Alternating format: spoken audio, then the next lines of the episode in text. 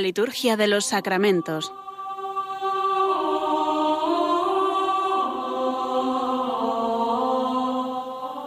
Con el Padre Juan Manuel Sierra.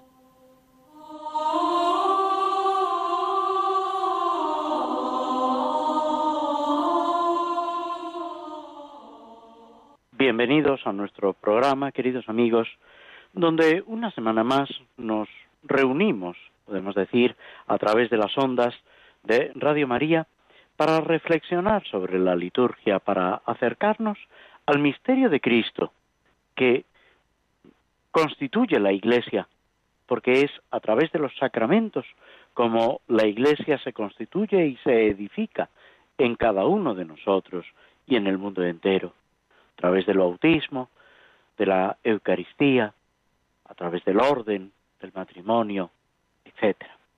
Y junto a los sacramentos, ese,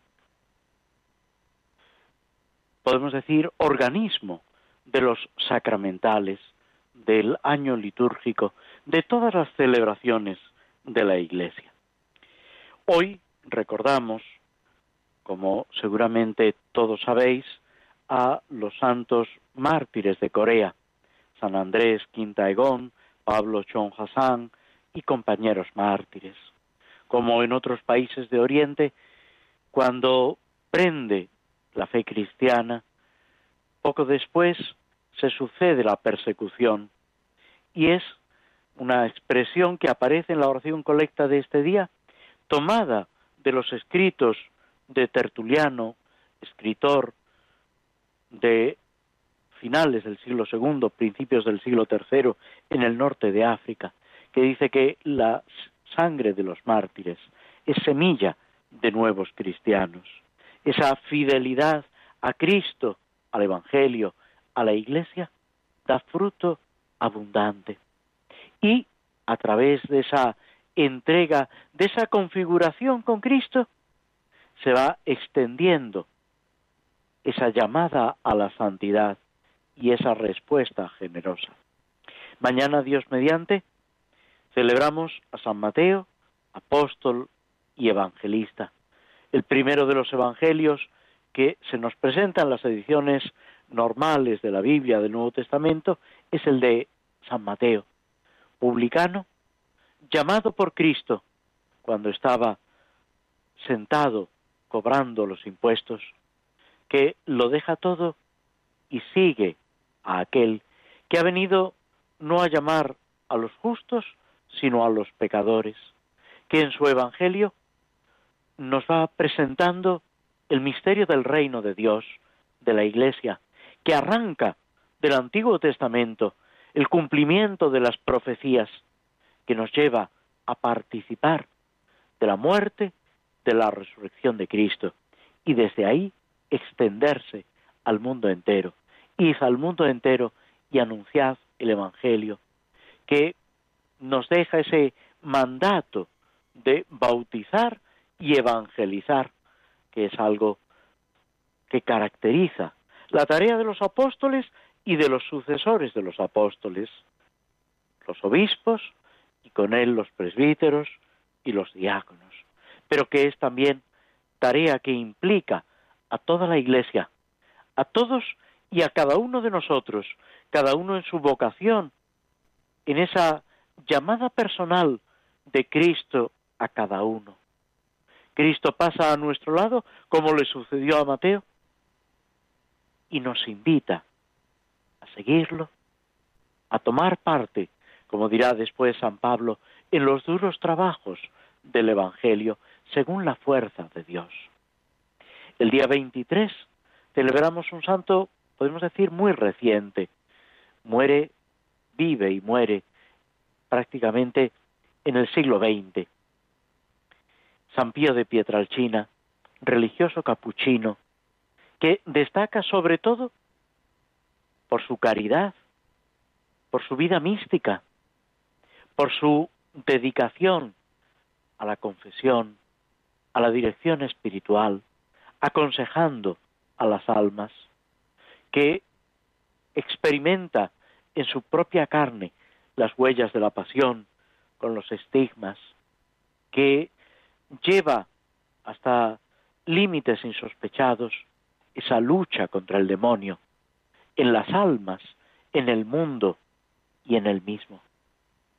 Que en su fidelidad a la Iglesia y en su obediencia es un ejemplo para todos y para cada uno de nosotros, aceptando ese plan misterioso de Dios que nos va llevando a través de la oración, de la penitencia, a través de los sacramentos, a la victoria con Cristo. El centro de su vida era la Eucaristía, pero desde su convento se consagra también a la ayuda de los que sufren, con un rostro que da una impresión de severidad y sin embargo de una gran dulzura en el trato personal, casi con un sentido del humor muy especial, llevándonos a la alegría del encuentro con Cristo.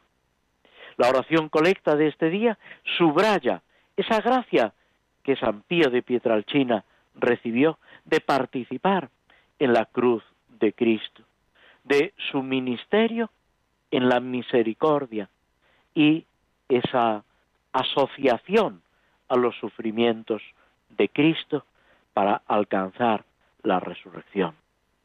Por último, en esta semana, el día 24, celebramos en el calendario propio de España la Virgen María de la Merced, a quien la Orden de los Mercedarios invoca como titular, patrona, protectora, que es también intercesora ah, de los encarcelados, pero que en ella, en ese título de merced, de regalo, descubrimos el gran regalo que ella nos hace, que es Cristo, que es hacernos partícipes de la vida en Cristo y al mismo tiempo la acogemos a ella como el gran regalo que Cristo nos hace desde la cruz. Es la verdadera liberación del pecado, de la muerte, de todo lo que oprime nuestro corazón, que teniéndola a ella como madre, como intercesora, como compañera, podemos superar.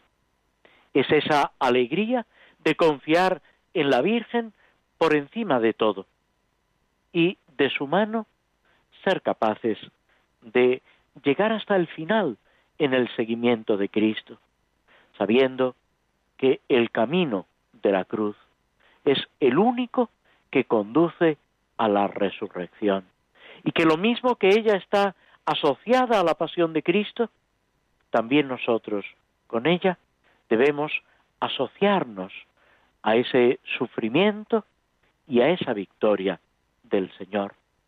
Todos estos santos, la celebración de la Virgen María, al comenzar podemos decir esta etapa que va marcando el curso, las actividades docentes y tantas actividades, incluso pues en los medios de comunicación, en la misma Radio María, donde desde octubre podemos decir que se inicia el nuevo curso, se nos está animando a proseguir con generosidad.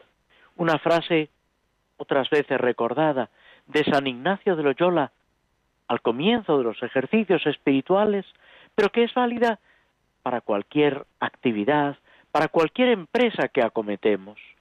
Entrar con grande ánimo y liberalidad para con nuestro Dios y Señor.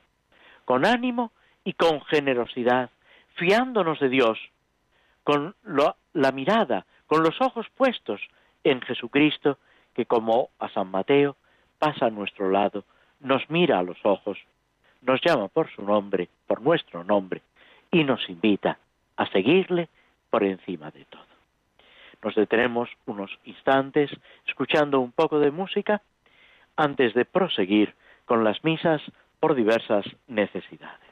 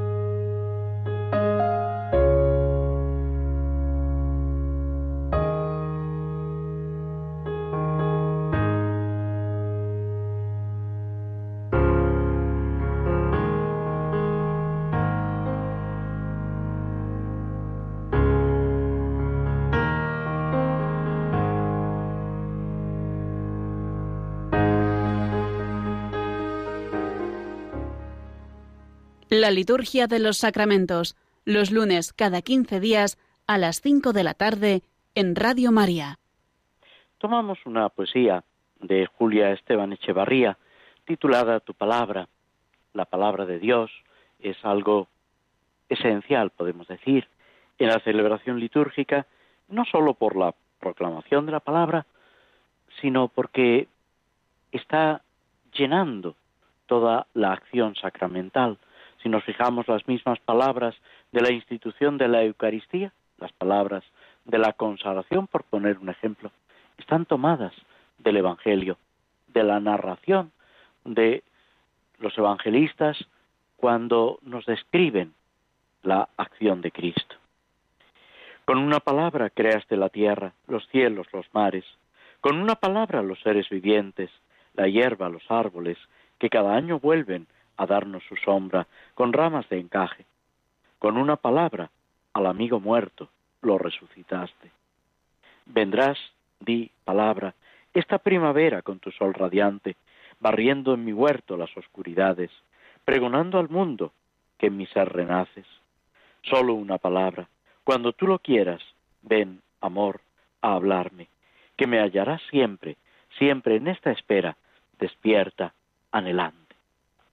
Y vamos ya al comentario, la lectura y comentario de las misas por diversas necesidades que en el formulario número 11 se centra en los aniversarios de matrimonio.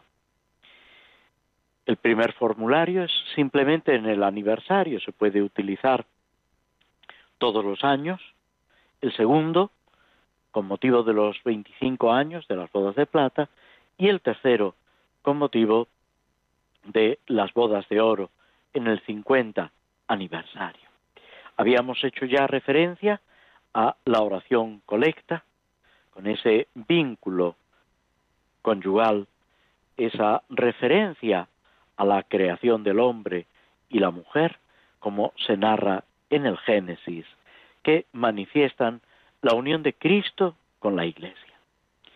La oración sobre las ofrendas vuelve a hacer referencia, lógicamente, al matrimonio y a los dones eucarísticos que se han depositado en el altar, donde dentro de poco tiempo se transformarán en el cuerpo y en la sangre del Señor. La oración dice, oh Dios, hiciste brotar del costado de Cristo sangre y agua, para manifestar los misterios de la redención humana. Dígnate aceptar las ofrendas de acción de gracias que te presentamos por, y aquí se pueden citar los nombres de los contrayentes de el esposo y la esposa en su aniversario matrimonial y enriquece su unión con todos tus dones. Lo primero que llama la atención es la referencia a ese momento que describe el evangelista San Juan cuando el soldado romano con la lanza traspasa el corazón de Cristo. Una vez que Él, que Cristo está muerto en la cruz, y al traspasarle el costado, al atravesar el corazón, brota sangre y agua. Y el evangelista subraya este acontecimiento al que él da un valor simbólico, una gran importancia. Y dice, y el que lo vio da testimonio, y él sabe que su testimonio es verdadero, para que también vosotros creáis. Los padres de la Iglesia, San Agustín, San Juan Crisóstomo, muchos otros, ven en este momento un paralelismo con la creación de Adán y Eva. Cristo es el nuevo Adán. del costado de Cristo, el nuevo Adán, dormido en la cruz, brota la nueva Eva, la Iglesia, la madre de los que viven, haciendo ese paralelismo con lo que nos describe el Génesis, que Dios, viendo a Adán en su soledad, decide crear a Eva, a la mujer, para que juntos se apoyen, juntos realicen esa vocación de edificación del mundo, de ir sometiendo todo a Dios, creando esa armonía que después va a quedar destruida por el pecado y renovada, restaurada por la obra de Cristo, por la redención. Y no sólo restaurada, sino infinitamente mejorada, podemos decir. Por eso, la liturgia cristiana en la vigilia pascual podrá cantar, podrá proclamar feliz la culpa que mereció tal redentor. Pues ese acontecimiento, esa agua y esa sangre que brotan del costado de Cristo, del corazón de Cristo, los padres han visto, los teólogos, en ella una imagen de la sangre y el agua, una imagen de la Eucaristía y el bautismo, de los sacramentos de la Iglesia que van dando vida. Recordemos aquí también esa imagen profética del libro de Ezequiel, que ve el profeta brotar del lado derecho del templo un hilito de agua que luego se va convirtiendo en un torrente y forma un río que nadie puede vadear y que va dando vida por donde quiera que pasa y que llega al mar de aguas pútridas y lo regenera por completo. Esa imagen de Ezequiel es también un anuncio profético de Cristo, el templo de Dios, el lugar a través del cual entramos en comunicación, participamos del misterio de Dios. Y esa agua, ese torrente que brota del corazón de Cristo, nos da vida y nos hace producir fruto abundante. La oración de la que nos estamos ocupando, contemplando ese torrente que brota del costado de Cristo, ese torrente de sangre y agua, señala que manifiestan los misterios de la redención humana. O sea, la redención y al mismo tiempo los sacramentos. Sacramentos y misterios podemos decir que es el mismo término procedente del latín o procedente del el griego.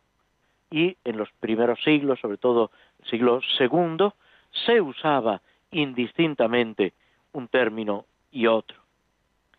Pues después de esa contemplación del misterio de la redención, de esa admiración por lo que se realiza en los sacramentos, le pedimos que acepte la ofrenda de acción de gracias, que es la Eucaristía, pero que es también ese acontecimiento del aniversario del matrimonio, Recordemos lo que hemos dicho en la oración colecta, que el esposo y la esposa son sacramento, son imagen de la unión de Cristo con la Iglesia y están llamados a significar, a hacer visible en medio del mundo esa entrega y ese amor de Cristo a la Iglesia y de la Iglesia a Cristo. De hecho, esta acción de gracias se explicita que presentamos por estos esposos en su aniversario matrimonial. Y después viene una segunda petición ya va directamente a los esposos, enriquece su unión con todos tus dones, con todos los regalos de Dios. No nos quedamos cortos pidiendo. Puestos a pedir, vamos a pedirlo todo que el Señor derrame todos sus dones sobre este hombre y esta mujer que celebraron un sacramento que los constituye en una sola carne, que los vincula el uno al otro para realizar ese sacramento de la unión de Cristo con la Iglesia.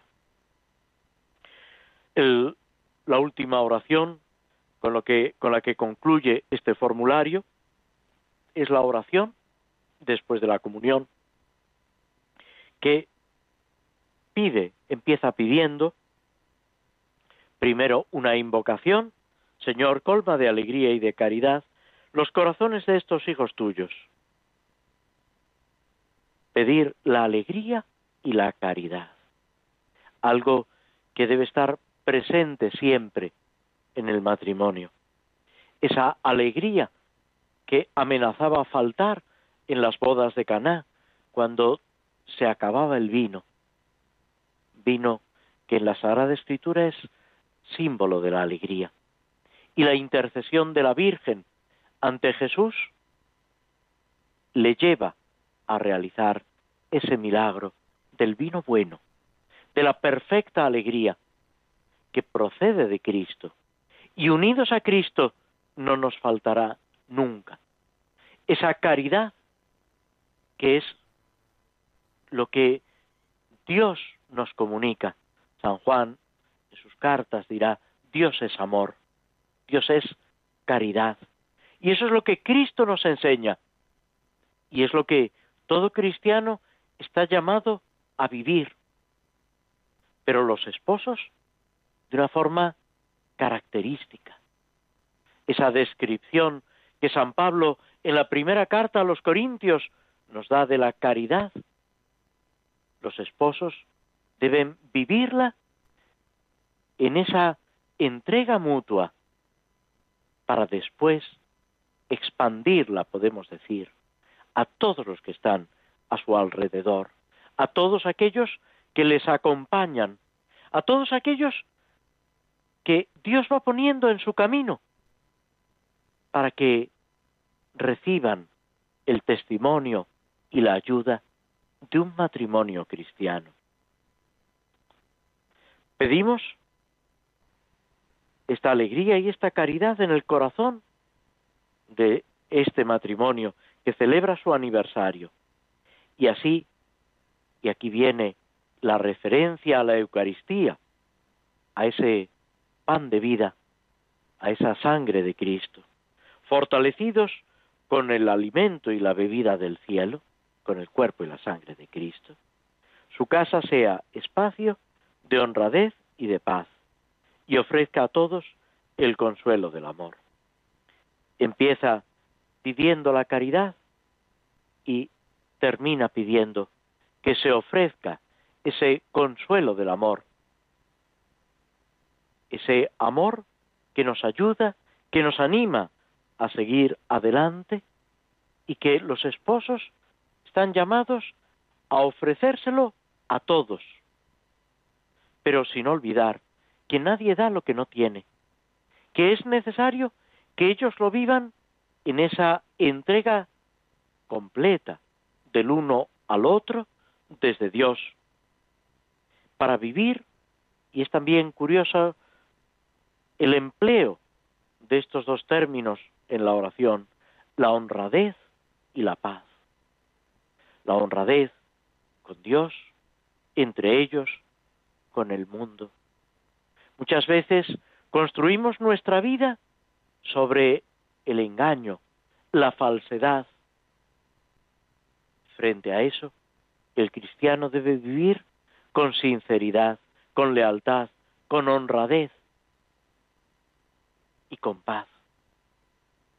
Paz en el interior del corazón, paz en la relación con las personas que están cerca de nosotros y así podremos también tener paz con los que están lejos, con todos aquellos que nos encontramos. Donde no hay paz, pon paz y recogerás paz. Esta es la tarea que Cristo nos encomienda. En vez de honradez y paz, podríamos poner las bienaventuranzas, que es lo que está llamado a vivir todo cristiano, unido a Cristo, como discípulo de Cristo, como continuador en el espacio y en el tiempo de la obra de Cristo, pero que sólo se puede realizar estando unidos a Cristo. Por eso se lo pedimos después de participar en la Eucaristía, que es la expresión mayor y al mismo tiempo el instrumento, si lo podemos llamar así, el modo como se realiza más perfectamente esa vinculación a Cristo y esa acción de Cristo en nosotros. Con esto nos detenemos y el próximo día pasaremos a comentar las oraciones en las bodas de plata. Hacemos una breve pausa escuchando un poco de música.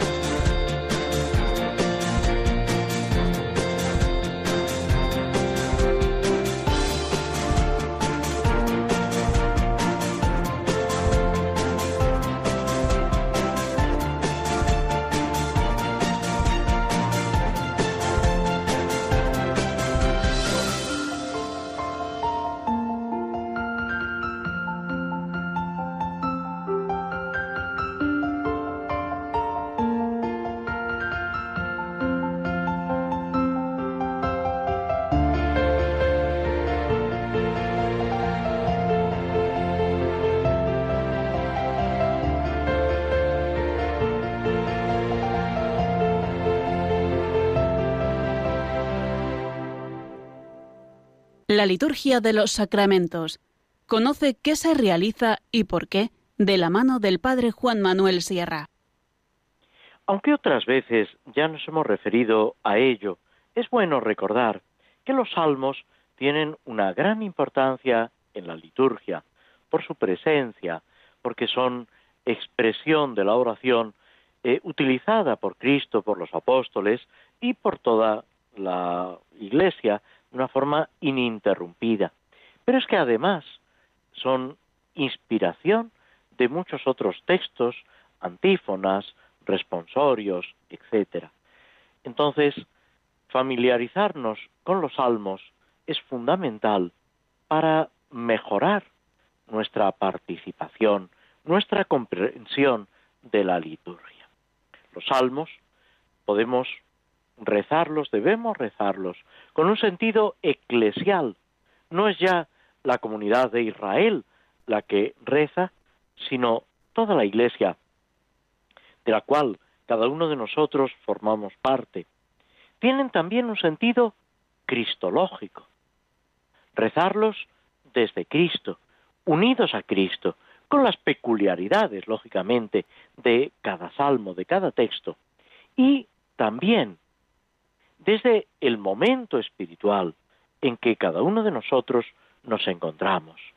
Hay salmos de alegría, hay salmos en las dificultades, hay salmos como el que ahora empezamos a comentar, el Salmo 37, 38, según la numeración hebrea, que es una súplica en el dolor, confesando el pecado a Dios, o, como otros lo titulan, el pecador castigado por Dios que pide perdón y amparo. Esta situación que podemos decir es de todos, de cada uno de nosotros, nos permite sumergirnos en el Salmo, apropiarnos de esta palabra de Dios para responder a la misma palabra de Dios. Eso es, por ejemplo, el Salmo responsorial, la respuesta que damos a la palabra de Dios utilizando lo que Dios mismo nos ha dicho. Este salmo, que como decíamos es una súplica, aunque Cristo no puede confesarse pecador, aunque puede desafiar a quienes lo llaman así en el Evangelio, pero no olvidemos que Él ha querido hacerse solidario con nosotros, cargar sobre sí nuestros pecados, experimentar en su cuerpo, en su alma, ese misterio del pecado, el sufrimiento, el abandono, los ataques y acusaciones. En Cristo alcanza el dolor su fuerza máxima de revelación y al mismo tiempo nos está enseñando cómo vivirlo, cómo afrontarlo, el verdadero sentido. Ese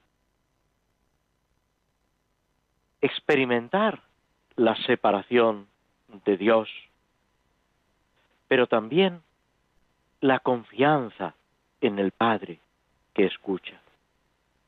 A este salmo debemos acercarnos en compañía de Cristo, victorioso de la muerte, penetrar así de la mano del Señor en la hondura del dolor, en la tragedia del pecado, acercarnos con confianza al Padre. San Ignacio, sobre todo en su diario espiritual, pero también lo utiliza en los coloquios de ejercicios, pide a la madre que nos ponga con su hijo, al hijo que nos conduzca al Padre. Y todo esto por la acción del Espíritu Santo. El Salmo comienza con una petición de clemencia, una descripción del castigo, luego pasa a la resignación y a la confianza, para terminar con una confesión y una súplica. El salmo se atribuye a David como el tercero de los salmos penitenciales. Y recordemos que David, a quien la Sagrada Escritura describe como hombre conforme al corazón de Dios, cayó en el pecado, en pecados graves, muy graves podemos decir, pero que supo humillarse ante Dios, hacer penitencia, invocar la misericordia. Estos sentimientos de humildad, de dolor, de sincera confesión, de resignación y confianza, como una plegaria apremiante, tienen también una gran importancia para nosotros. Y así debemos vivirlo y rezarlo. Podemos decir que todo este salmo es una súplica intensa y llena de esperanza. Desde la enfermedad, el abatimiento, la tristeza, nos dirigimos a Dios. Podemos pensar que la enfermedad de la que se queja el salmista es una enfermedad grave puede ser la lepra, que descompone nuestro cuerpo, que afecta a los ojos, como se dice en el versículo 11, que mantiene alejados a compañeros, amigos y parientes, como se nos dirá el versículo 12. Es un salmo que nos habla de esa llaga, de esa herida que humilla, que hace despreciable. Recordemos aquí también esa descripción de Isaías del siervo de Yahvé, rechazado, ultrajado. La enfermedad, el mal físico, eran considerados castigos del pecado. Y el salmista se hace eco de todo esto, expresando esa toma de conciencia de la corrupción del alma, que es el pecado, a la que llegamos a través de la enfermedad. En la tradición cristiana, este salmo, como el salmo sexto y el salmo treinta y uno, son parte de los siete salmos penitenciales. Nos podemos servir de él en tiempo de enfermedad, también para expresar esa situación de pecado que nos acecha. Sirve para aceptar con paciencia la enfermedad, para ofrecerla a Dios como expiación por los pecados, por los propios pecados, por los del mundo entero. Con esa actitud que decíamos de confianza en el Señor por encima de todo, porque, como tantos otros salmos, termina con una confianza ilimitada en el Señor. Incluso desde el dolor, desde la propia miseria física y espiritual, tenemos que mirar con alegría, con esperanza a Jesucristo y desde el corazón de Cristo el misterio profundo de Dios que nos llama a la santidad, a la perfección, a la felicidad aquí, en este valle de lágrimas, como decimos en la salve, pero plenamente por toda la eternidad. Nos detenemos de nuevo unos instantes escuchando un poco de música antes de pasar a la lectura y comentario de la obra de Tolkien, El Señor de los Anillos.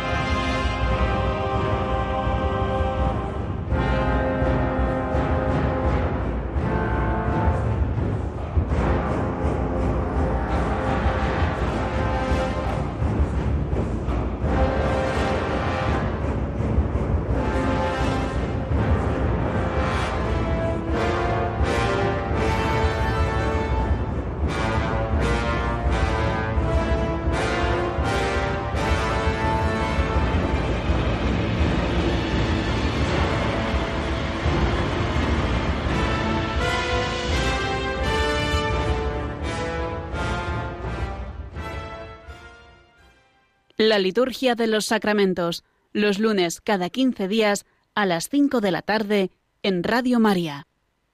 Después de esta melodía un poco movida, agitada, que está sacada de la banda sonora de la película El Señor de los Anillos, donde se narra toda la historia, aunque de una forma reducida, y no se puede, lógicamente, expresar toda la riqueza eh, espiritual, eh, humana, que se acumula en las páginas del libro.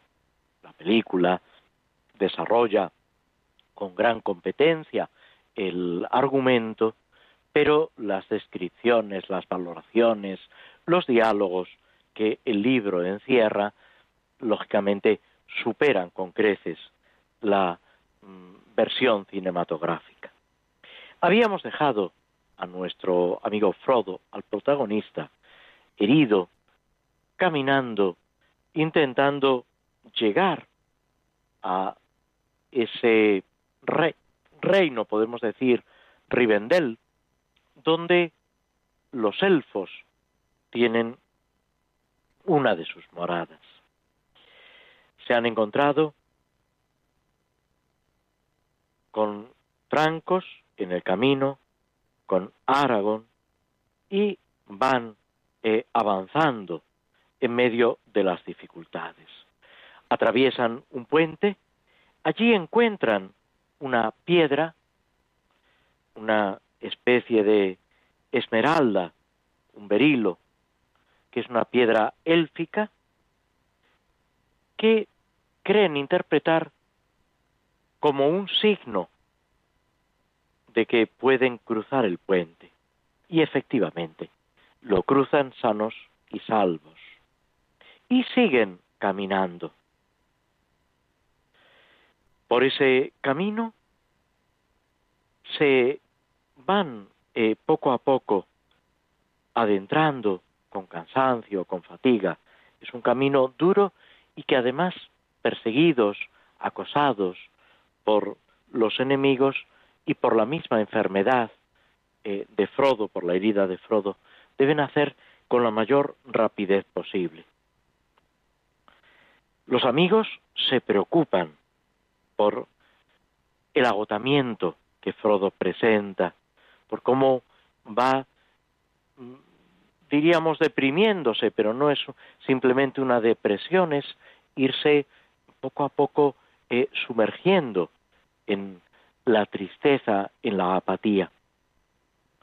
Y le preguntan si no pueden hacer nada más. Y Trancos dice que es precisamente eso lo que le mueve, lo que le está forzando a caminar lo más deprisa posible. Frodo ha sido alcanzado por las armas del enemigo y hay un veneno o un mal actuando en él. No olvidemos que Frodo ha cedido a la tentación de ponerse el anillo, se ha hecho accesible a sus enemigos y al clavarle ese puñal lo han dejado malherido. Pero Trancos añade, no debemos perder la esperanza.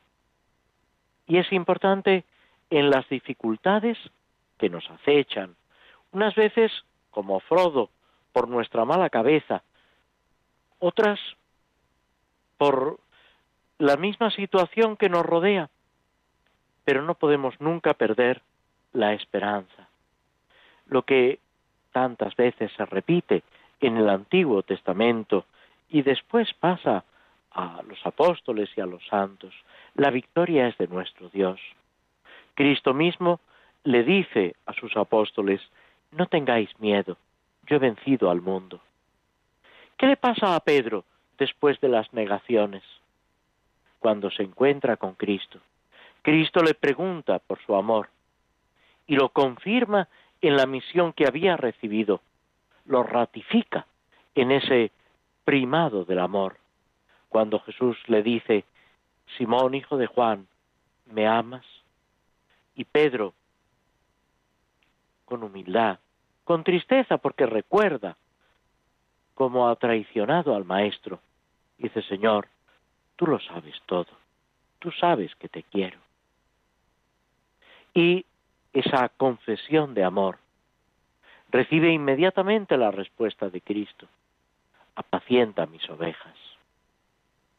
Y le anuncia que en ese seguimiento de Cristo va a llegar hasta el final, hasta dar la vida por Cristo. En ese camino que Frodo y sus amigos van recorriendo, con sus pesares, con su cansancio, recuerdan que el mismo Bilbo, el tío de Frodo, cuando realizó su primera aventura, recorrió ese mismo camino. Y recordándolo, Frodo se anima. Es importante tener presente los acontecimientos buenos. Es por lo que tantos directores espirituales, autores espirituales, nos animan a leer las vidas de santos, que también ellos han experimentado dificultades, tribulaciones, pero han salido victoriosos, no por sus propias fuerzas, sino por la fuerza de Cristo. Frodo se anima, le parece alentador la primera aventura de Bilbo, cómo se encuentra con esa especie de monstruos que eran los trolls, y cuando van a devorarlos a él y a los enanos que lo acompañan, sale la luz del sol, los trolls no resisten la luz del sol y se convierten en piedras y quedan ilesos. Siguen adelante y se encuentran, después de un cierto susto, de oír los pasos de un jinete, un caballo, se encuentran con un elfo, con Glorfindel, que ha salido a buscarlos desde la casa de Elrod en Rivendell. Me enviaron en tu busca, en vuestra busca. Temíamos que corrieras peligro en el camino. Llega una ayuda insospechada. Los elfos no es que sean ángeles, Tolkien no eh, está utilizando en esto eh, figuras bíblicas, pero sí que la tarea que desempeñan tiene cierta similitud con la ayuda que los ángeles nos prestan. Frodo le pregunta si Gandalf ha llegado a Rivendell y Glorfindel le dice que no, que al menos no cuando él partió hace nueve días. Pero les han llegado de otros elfos. Recordemos que Frodo, poco después de dejar su casa, se ha encontrado con un grupo de elfos que también le han ayudado, que le han animado y que le han asegurado que transmitirán noticias de él a todos los que puedan ayudarles. Y estas noticias han llegado a Rivendell, que es la meta a la que Frodo se dirige, es donde había quedado con Gandalf en ir para buscar esa solución sobre el anillo. Glorfindel les dice que hace siete días dejó ese berilo, esa piedra preciosa, junto al puente, como señal. Y desde entonces los ha estado buscando. Los espectros del anillo, esos caballeros negros, los van siguiendo. Hay cinco detrás. Los otros cuatro no saben dónde están. Y en ese momento Frodo siente que el cansancio se acumula sobre él. Es como una losa que cae. Se siente lleno de dolor, tremendamente frío. y empieza a tambalearse y a caer. Lord Findel lo toma en brazos, examina la herida y queda profundamente preocupado. Ahora más que nunca os recomiendo que continuéis sin tomar descanso.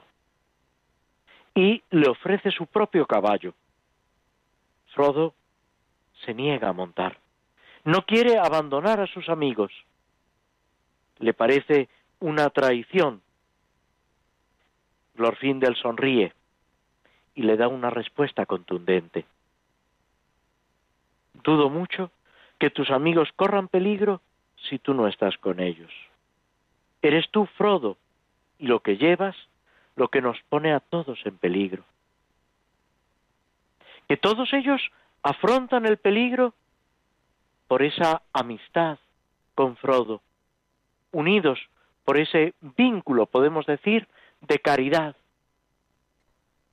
Pero es importante poner las cosas en su sitio.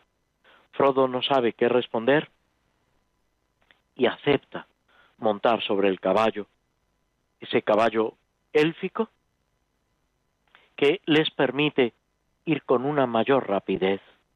Frodo, el más débil, el que en su enfermedad no consigue mantener el paso, va a caballo.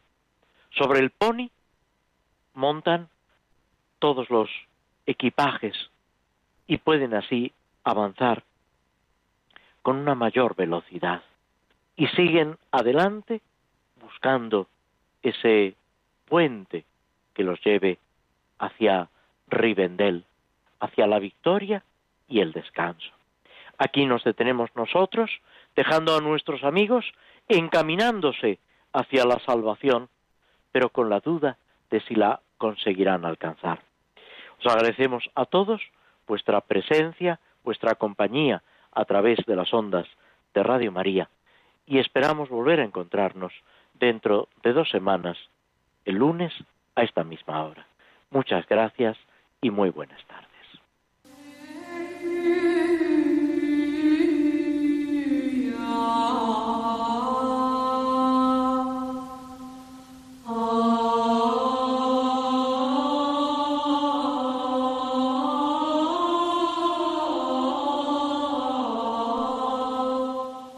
Así concluye en Radio María la Liturgia de los Sacramentos, un espacio dirigido por el Padre Juan Manuel Sierra.